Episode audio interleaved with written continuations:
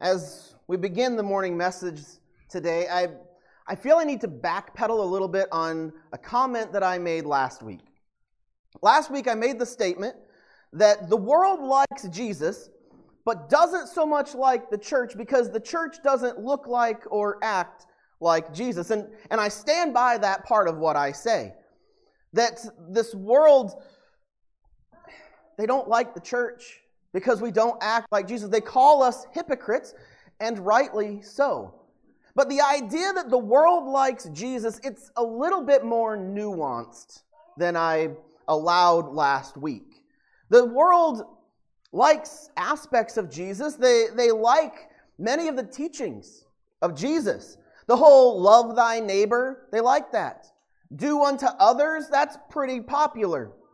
The whole idea of, of forgiveness, or they, they loved how Jesus welcomed the outcast, how Jesus stood up for those who were marginalized in society. They really like how Jesus stood up to the religious leaders and pushed back against that kind of stuff. That's the kind of stuff that, that they like, the, the forgiving of the tax collectors and the prostitutes. However, statements such as, no one comes to the Father except through me. Or, if anyone wants to follow after me, he must take up his cross and deny himself. Those ones aren't quite as popular. In fact, those statements, those teachings of Jesus can be downright divisive. See, what the world wants, what the world likes, is a a Barney the dinosaur version of Jesus, where it's all love and, and kumbaya with no requirements, no, really, no skin in the game. They don't really care for the cross. The, the entire reason that Jesus came is not popular. In fact, the cross is very divisive within our culture.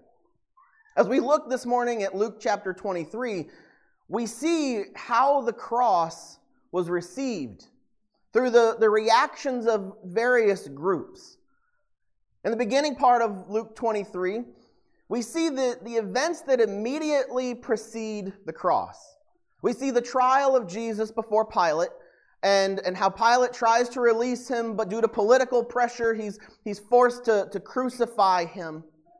And that's where we pick up in, in verse 32. Jesus has been sent off to be crucified, but he's not alone. They also led two other criminals to be executed with Jesus. When they arrived at the place called the skull, they crucified him, along with the criminals, one on his right and the other on his left. Jesus said, Father, forgive them, for they don't know what they're doing. They drew lots as a way of dividing up his clothing. The people were standing around watching, but the leaders sneered at him, saying, He saved others. Let him save himself if he really is the Christ sent from God, the chosen one. And their statements kind of make sense from their perspective. It makes sense if, if he is God, if he is the Christ, and with everything that that the Christ was supposed to do in, in defeating the enemies of Israel. It makes sense.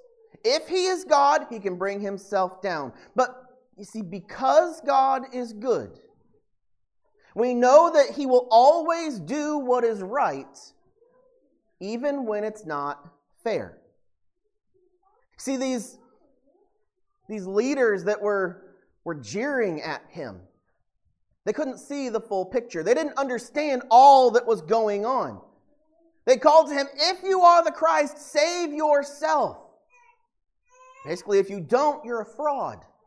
They couldn't imagine why he wouldn't save himself. But the reality is that Jesus didn't save himself because he was saving them. At this very moment, what seemed to be right, what seemed to be the reasonable thing to do, was the absolutely wrong thing to do. But these weren't the only ones. The soldiers also mocked him. They came offering him sour wine and said, If you are the king of the Jews, save yourself. An inscription was above him This is the king of the Jews. Now, as accurate as those words may be, this was not a sign of honor. In fact, this sign, the sign was about Jesus, but it was, it was a jab at the Jews. If you remember, Pilate didn't want to crucify Jesus. Pilate interviewed him, he, he checked him out, and he said, There's nothing wrong with this guy. Yeah, he claimed to be a king, but I think he's crazy. He says his king isn't his, his kingdom isn't even of this world.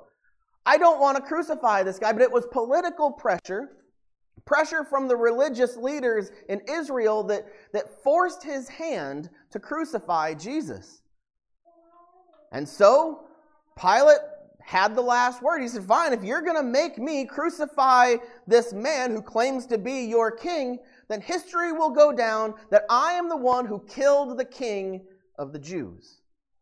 And so this was a, a jab at the Jews, still mocking Jesus, but mocking them all in general. But there's more. Then one of the criminals hanging there began to yell insults at him. Aren't you the Messiah? Save yourself and us. Again, the, the insults continue. Maybe short sighted taunts, but effective nonetheless. I mean, from this criminal's perspective, if, if he mocks Jesus, if he calls to him to get him down off the cross, if Jesus really is who he says and he does this, well, heck, he's off the cross. If not, then at least in the societal standing, he's with everybody else, mocking this fraud, as it would seem. But then we hear from the other criminal. But the other answered, rebuking him, Don't you even fear God? Since you are undergoing the same punishment? We are punished justly because we're getting back what we deserve for the things we did. But this man has done nothing wrong. Then he said, Jesus, remember me when you come into your kingdom. Finally, somebody gets it. Somebody understands. I don't imagine that he fully comprehended, that he fully understood what was going on and the full extent of what Jesus was doing, but he understood enough he understood, just like we said a few weeks ago, that even when you can't trace God's hand, even when you don't know what God is doing, you can trust his heart. That because God is good, he will always do what is right. And Jesus responded to him, saying, Truly, I tell you, today you will be with me in paradise. See, nobody understood what was going on. Everybody had their ideas about who Jesus was. Everybody had their ideas about what he was doing or what he was planning. Some of them thought he was a fraud, that he just talked big but really couldn't back it all up. Some of them believed that he was a, a military leader. Maybe he just had an army waiting just over the hill to come and save him and to, to liberate all of Israel. Some of them rightly believed that that he was God, but even then they didn't understand what God was doing. They didn't understand the entirety of his mission. The reality is today, each of us has our own ideas about God, our own ideas about what God is doing. Some today will claim that Jesus was nothing more than a good teacher, that he came to teach us how to get along with one another, how to be kind to your fellow human beings. Others will say, well, he was, he was a prophet, he was a messenger from God to help to tell us how to get to God. And some, while they even claim deity in Jesus, only see him reduced to a mere window to which to see the infinite God. See, but Jesus was much more than that. Jesus' whole purpose the whole reason that, that he was God taken on flesh was for one reason, and that reason was the cross. The cross sums up Jesus' entire life here on earth. Yes, he healed people. Yes, he taught along the way, but those were secondary. The entire reason for the incarnation was the cross. You say, well, Pastor, I'm not a fan of the cross. I'm more of a, a Christmas person. I like the manger. I like the baby Jesus. I, I like the, the hope and the joy that comes for because of what the cross says. Because the cross did sometimes that you're going to drive five miles an hour over the speed limit. I know here on 200, sometimes people think to drive 15 under, but in generally illegal, but we do it anyway. Everybody does it. Half a century ago, it was abhorrent to even do it. Society makes up its own rules. Society changes the definition of sin a willful transgression against a known law of God, no matter what society says. Let me see here. I have here in my hand a $5 bill. Now, if I were to say to everybody here that at the end of church, whoever wants to come up on the platform and take this $5 bill, you are free to do so. It is being offered. I will if nobody comes up to receive that $5 has been offered, but it hasn't been received. Change reality. It doesn't change the reality of, of who Jesus allows relationship to grow. Forgiveness brings unity, but rejection yields the opposite. Rejection yields separation. And you may think it's no big deal, it's not a real $5 anyway.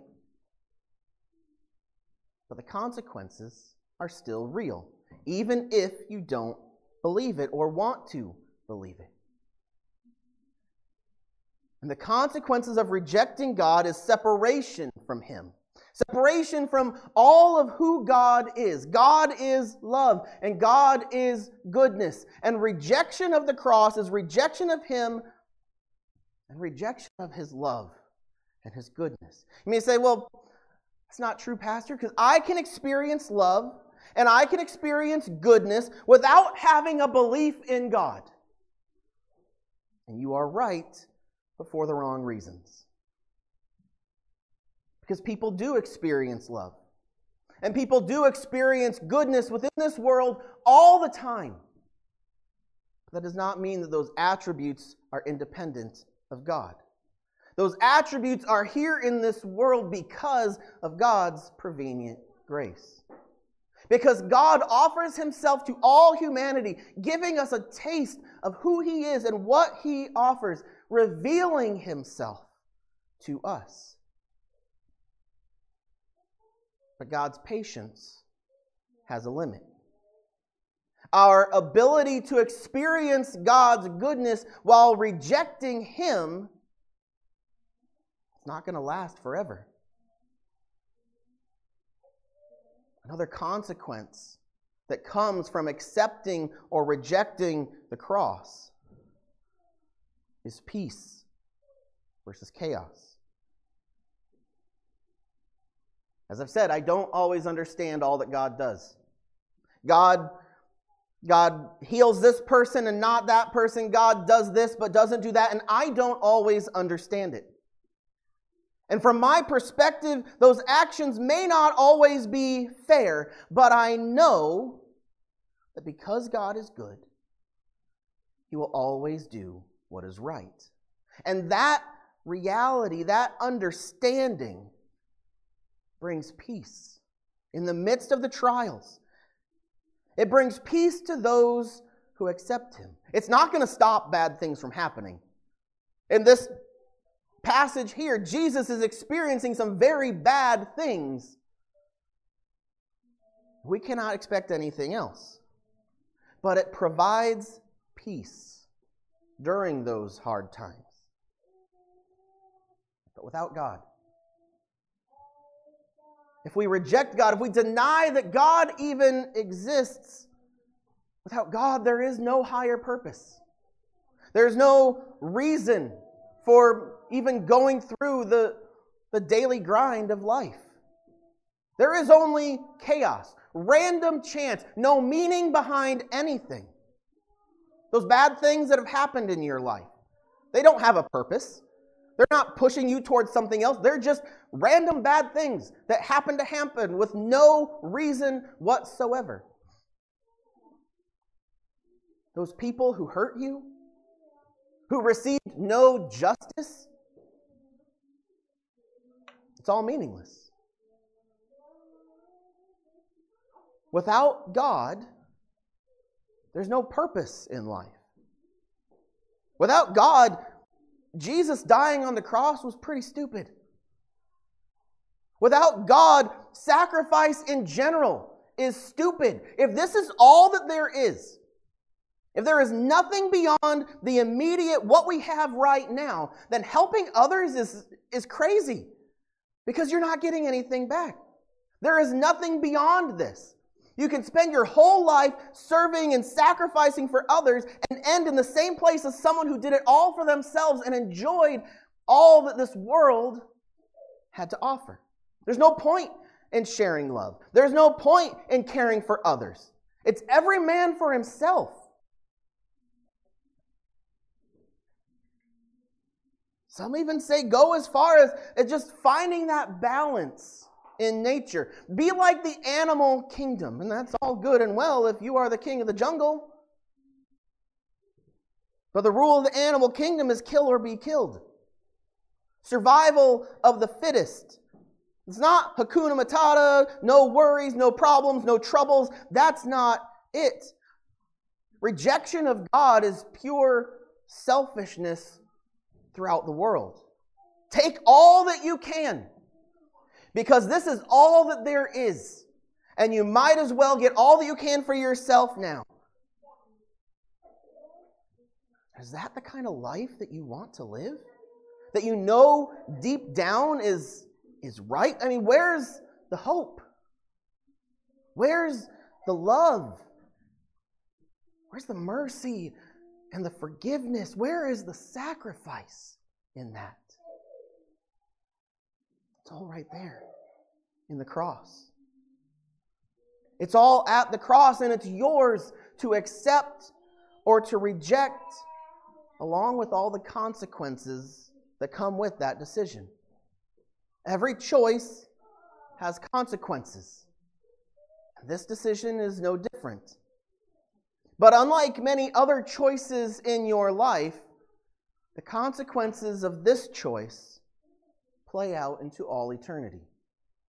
Because the choice to accept or to reject the cross is a choice between heaven and between hell. And I know we don't like to talk about it. Talking about hell makes us uncomfortable. We're good with heaven. We can talk about heaven all day long, but we don't really want to touch the topic of hell. We don't want to believe in it because it makes us uncomfortable. The reality is, I don't want to believe in taxes, but I still have to pay them. I don't want to believe that ice cream makes me fat, but we all know the reality. It doesn't change that fact. We may not want to believe in hell, but that doesn't make it any less real. And our society and our church will try to sugarcoat it. We'll try to, to push it to the side. We'll, we'll try to make everybody feel good about it. But that's not what the Bible tells us. The Bible teaches that hell is real. It teaches us the reality of hell. And because the Bible teaches it, I will continue to preach it. You may say, well, a loving God would not send anybody to hell. You see, that's the thing. God's not sending anyone. You did this to yourself. Through your choices, your consequences. Every time that you knew the right thing and you chose the wrong thing. Every willful transgression against the known law of God has brought about the consequence of hell. And God is the one who is actively trying to stop it. He is the one that is offering a way out, that is providing a way away from hell. And he does that through the cross, through his forgiveness, through his peace, and through heaven. See, both of these criminals, they were in the exact same situation. Both of them were hanging on the cross. Both of them were in excruciating pain. Both of them were actively in the process of dying. And both of them, when they turned their heads, could see Jesus. Yet, with all that the same, they both had different reactions to him. They were inches away from the answer. Yet one of them refused to believe, while the other accepted. You may say, Pastor, you don't know the things that I've done. You don't know the life that I've lived. You don't know the darkness that is inside of me. I'm too far gone. But the fact of the matter is, you are here and you're listening right now, or you're listening online. You are not dead yet. You are not actively in the process of being executed for your crimes. If it wasn't too late for them, it's not too late for you. You are not beyond forgiveness. I'd ask everybody to bow your heads, close your eyes this morning. Whatever your problem is, whatever's going on in your life, I want you to know that Jesus is the answer. The question is whether or not you will receive him. Whether or not you will accept the forgiveness that he offers. See, this cross has divided the world. It has divided the world into sinners and sinners saved by grace. God loves them all the same. God wants them all to come to Him, to receive the gift of the cross. Question is will you accept that forgiveness?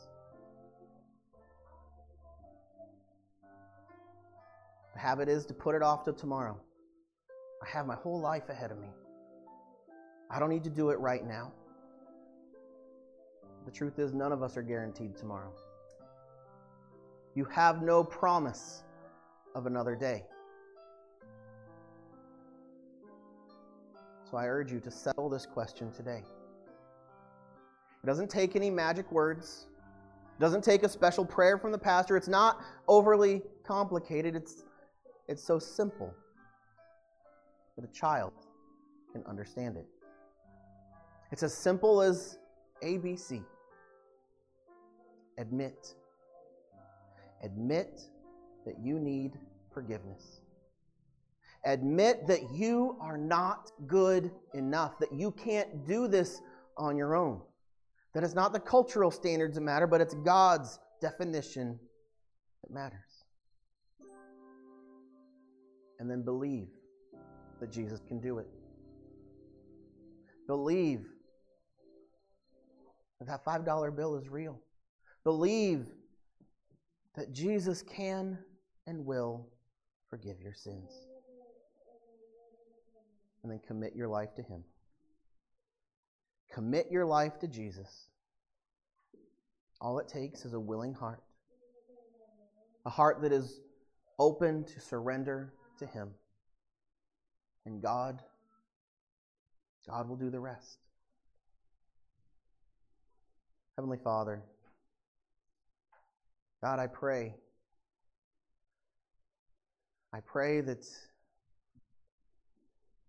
as we look upon the cross, that our hearts would be stirred, that our hearts would be changed. God, we would look upon you,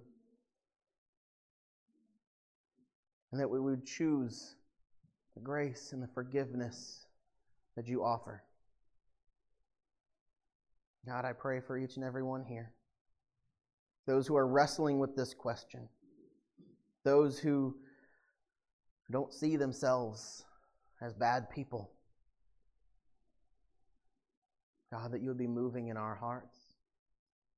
We know that you're not sending us to hell, but you are actively trying to save us from it, from our, the consequences of our own actions.